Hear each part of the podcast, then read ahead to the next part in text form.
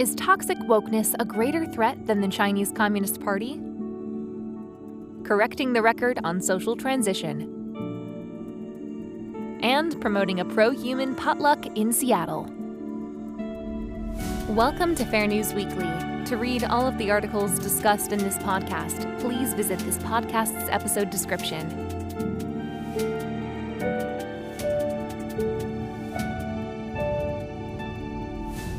Dear friends of FAIR, on March sixteenth, FAIR Legal sent an urgent email to Seattle Public Schools, S P S, about an incident report we received through our anonymous reporting site, fair transparency dot org.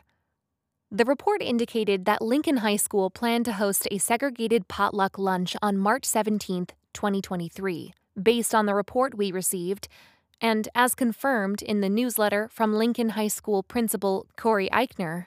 It appeared that certain students would not be allowed to attend the lunch due to their skin color or ethnicity. Specifically, the newsletter stated, "On Friday of Multicultural Week, students and staff of color and/or those who identify with any group represented by B S U, Black Student Union, L S U, Latino Student Union, A S U, Asian Student Union, are invited for a potluck."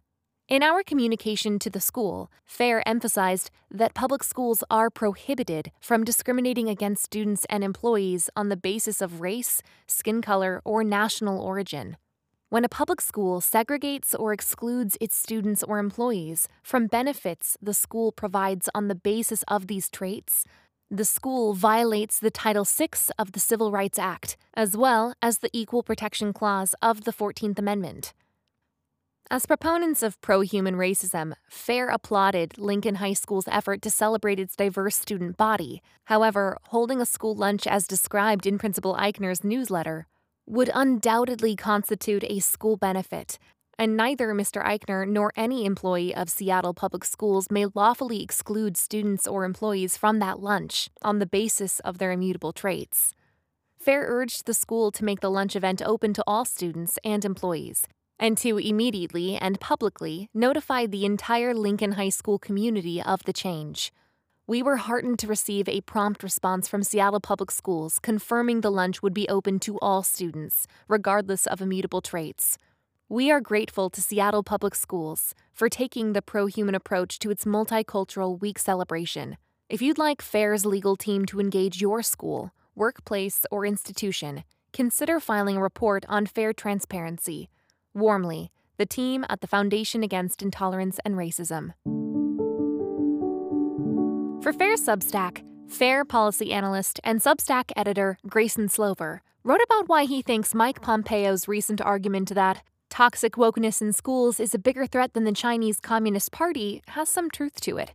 Slover writes, "This all-encompassing push for equity means that high-achieving American students will not have the opportunity to develop their full academic potential. Instead of being challenged in advanced placement classes, they will be made to sit through unit after unit of material they've already mastered, just to help school officials and policymakers achieve outcomes that misleadingly make students look equal on paper. For every gifted student we neglect, we risk losing out on the next great American innovator or entrepreneur. Those students could grow up to make groundbreaking discoveries in quantum computing or artificial intelligence, helping us thwart China's plan to lead the world in both of these fields." For the New York Times, FAIR advisor John McWhorter wrote about why he believes nineteen sixty-six was such a pivotal point in the civil rights movement and how our cultural discourse has evolved since then.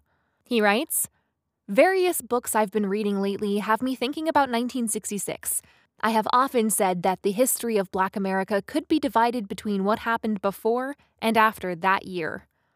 It was a year when the fight for Black equality shifted sharply in mood, ushering in an era in which rhetoric overtook actual game plans for action. It planted the seeds for the excesses of today's wokeness. I wouldn't have been on board. I'm glad I was only a baby that year and didn't have to face it as a mature person.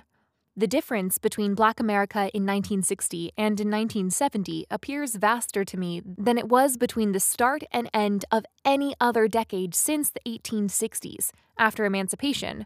And in nineteen sixty-six specifically, Stokely Carmichael made his iconic speech about a separatist Black power. The Student Nonviolent Coordinating Committee he led expelled its white members, though Carmichael himself did not advocate this.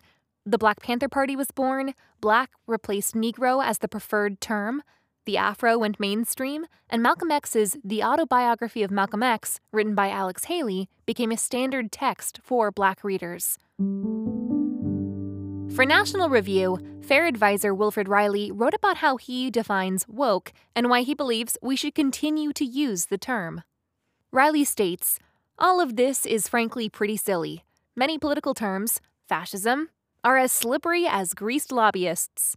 And this one is hardly the toughest to figure out. What is woke, then? The definition from the meme is actually rock solid. A woke person or social justice warrior is someone who believes that one, the institutions of American society are currently and intentionally set up to oppress minorities, women, the poor, fat people, et cetera. Two, virtually all gaps in performance between large groups prove that this oppression exists. And three, the solution to this is equity, which means proportional representation regardless of performance or qualifications." For Heterodox, the blog, Megan Lonsinger explained that D E I initiatives should not supersede our freedom to speak, write, and think freely on campus. Lonsinger writes, "Reported self-censorship has not improved, and as some have argued, free speech issues have worsened in recent years. I acknowledge that an ideological position might overlap with or even derive from a person's identity affiliation, and that the fear of expressing the former may relate to the latter in some cases. It is because there may be identitarian and ideological overlap that I can confidently assert unwavering support for the principles of academic freedom.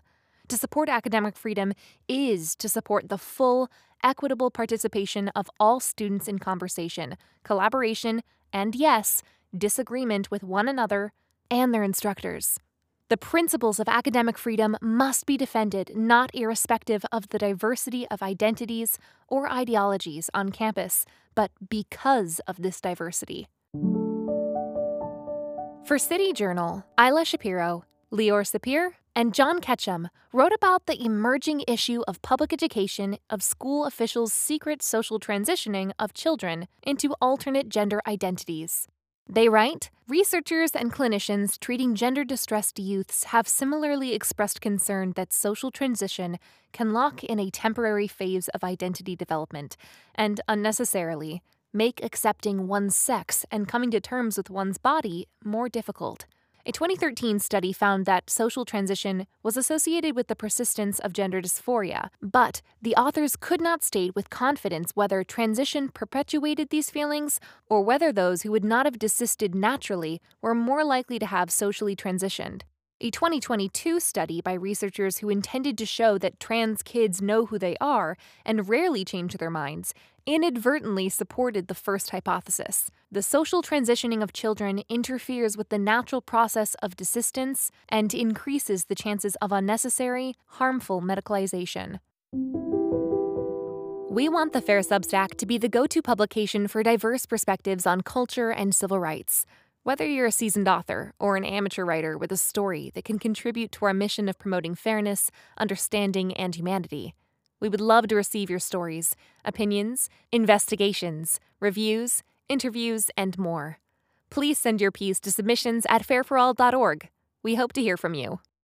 Finally, if you liked this podcast, subscribe, share it with a friend, and leave us a rating and review. Make sure to check out our newsletter and weekly roundup to read more into any of this week's stories, or visit the episode description.